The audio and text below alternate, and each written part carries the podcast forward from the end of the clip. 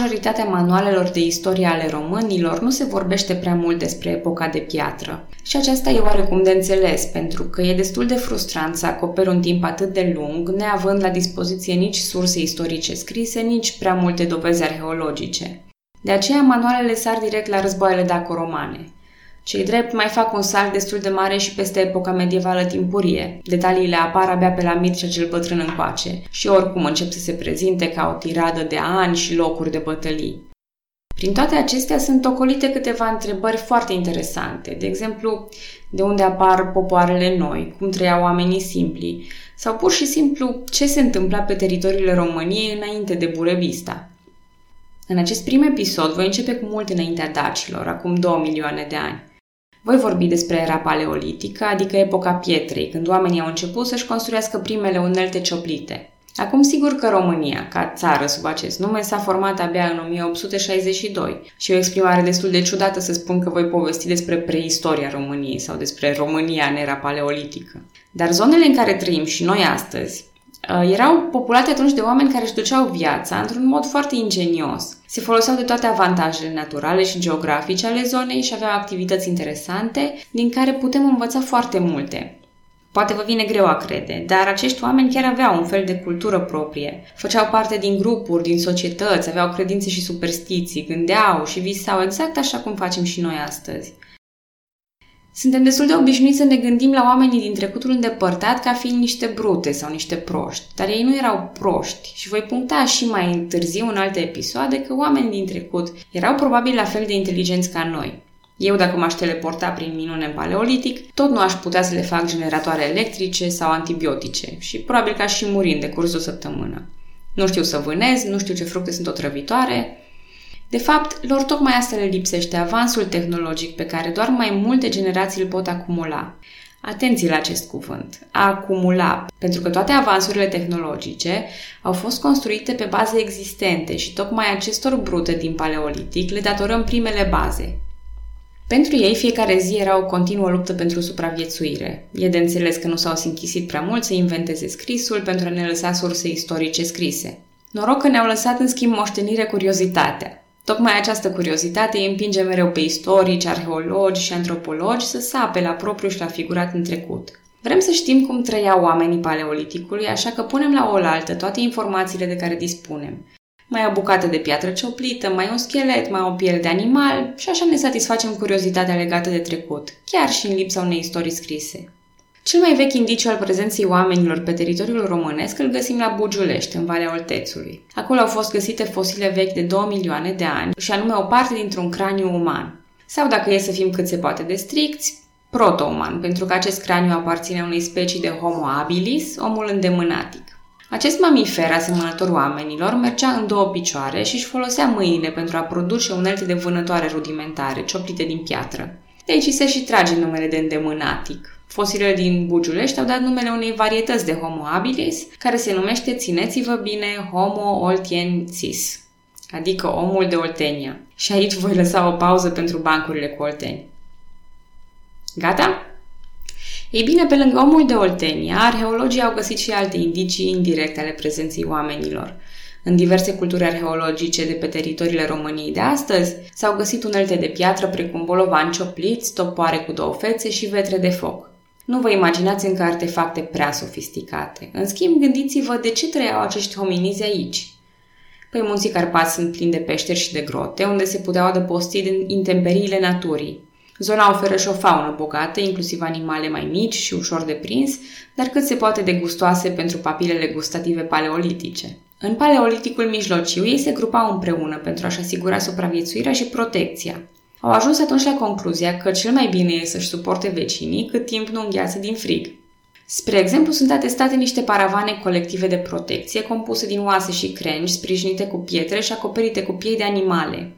Astfel de paravane protejau împotriva intemperiilor și acopereau sub formă de semicerc niște zone în care s-au găsit mai multe vetre de foc. Ori mai multe vetre de foc înseamnă mai multe grupuri, mai multe familii care contribuiau probabil la construcția paravanelor. În paleoliticul superior, oamenii locuiesc în peșteri și pe terasele râurilor în apropierea unor surse de apă cât de cât stabile. Și deja din paleoliticul târziu avem o mulțime de artefacte, printre care și podoabe din scoici, dinți de animale și amulete cioplite din piatră și os. Tot din această era a paleoliticului avem dovada că hominizii aveau obiceiuri de înmormântare. Aceasta poate însemna credința în viața de apoi sau superstiții cu privire la moarte sau pur și simplu apariția unor ritualuri sociale.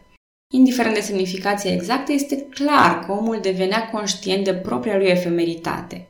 În peștera din Dubova, spre exemplu, s-a găsit un schelet uman vechi de 12.000 de ani. El era îngropat în poziție chircită și acoperit cu ocru roșu. Nu a fost pur și simplu trântit într-o groapă, ci îngropat atent.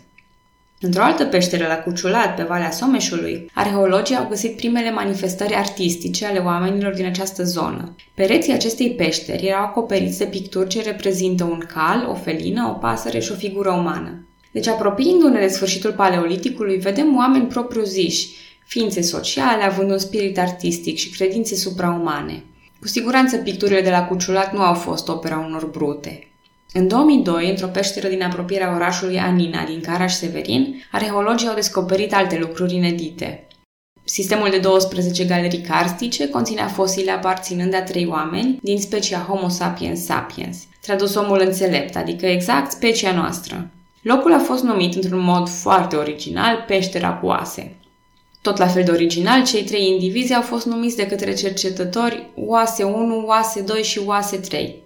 Până de curând, cei trei oase au fost cele mai vechi fosile europene ale unui om modern și, chiar dacă au fost detronate după alte săpături, au fost o descoperire majoră despre care s-a vorbit mult în comunitatea științifică. Oase 1, un poreclit mai târziu Ion de la Nina, sincer, chiar nu știu de unde atâta creativitate, a fost analizat genetic în 2015 și s-a dovedit că unul dintre strămoșii săi fusese neandertalian. Tocmai aceasta a generat cele mai multe discuții, pentru că amestecul genetic al neandertalienilor cu oamenii este un aspect controversat. Se pare că Homo sapiens sapiens, pe cât de înțelept este, pe atât de greu este să creadă că se înrudește cu alte specii de oameni. Lui Ion de la Anina îi puteți vedea și chipul, simulat pe baza fragmentelor de os de către cercetători. La o căutare pe internet veți putea vedea fața lui cu desăvârșire umană. În schimb, nu știm dacă Ion nu era de fapt Ioana, analiza scheletului fiind neconcludentă în acest caz. Mai târziu, în mezolitic, lucrurile încep să se accelereze. Cunoaștem destul de multe despre mezolitic datorită unor așezări din zona Iașilor.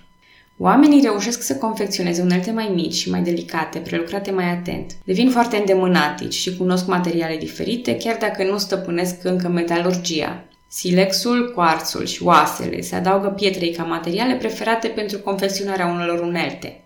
Apar arcul și săgeata, dar și primele rețete de vânători. Vânatul în grup de 20-30 de persoane necesită comunicare și coordonare, ceea ce sprijină dezvoltarea tot mai bună a limbajului.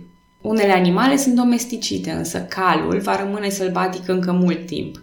Cu toată evoluția tehnică apare și violența. Scheletele datând din această perioadă prezintă urme de moarte violentă, de exemplu urme de săgeți sau cranii lovite și sparte. Dar nu aș dori să închei acest episod într-o notă tristă. Violența prin mijloace tehnice este un atribut uman care nu ne face cinste, dar ea arată cât de mult seamănă oamenii preistorici cu noi, cei de astăzi. Așadar, dincolo de moștenirea genetică și de așezarea geografică exclusiv, sunt multe aspecte care ne leagă de oamenii preistorici care au trăit pe teritoriile României de astăzi. Suntem în continuare ființe care trăiesc împreună în societate, care își transformă mediul înconjurător și încearcă mereu să devină mai buni la ceea ce fac. Avem aceeași spiritualitate, superstiții și vise pentru viitor.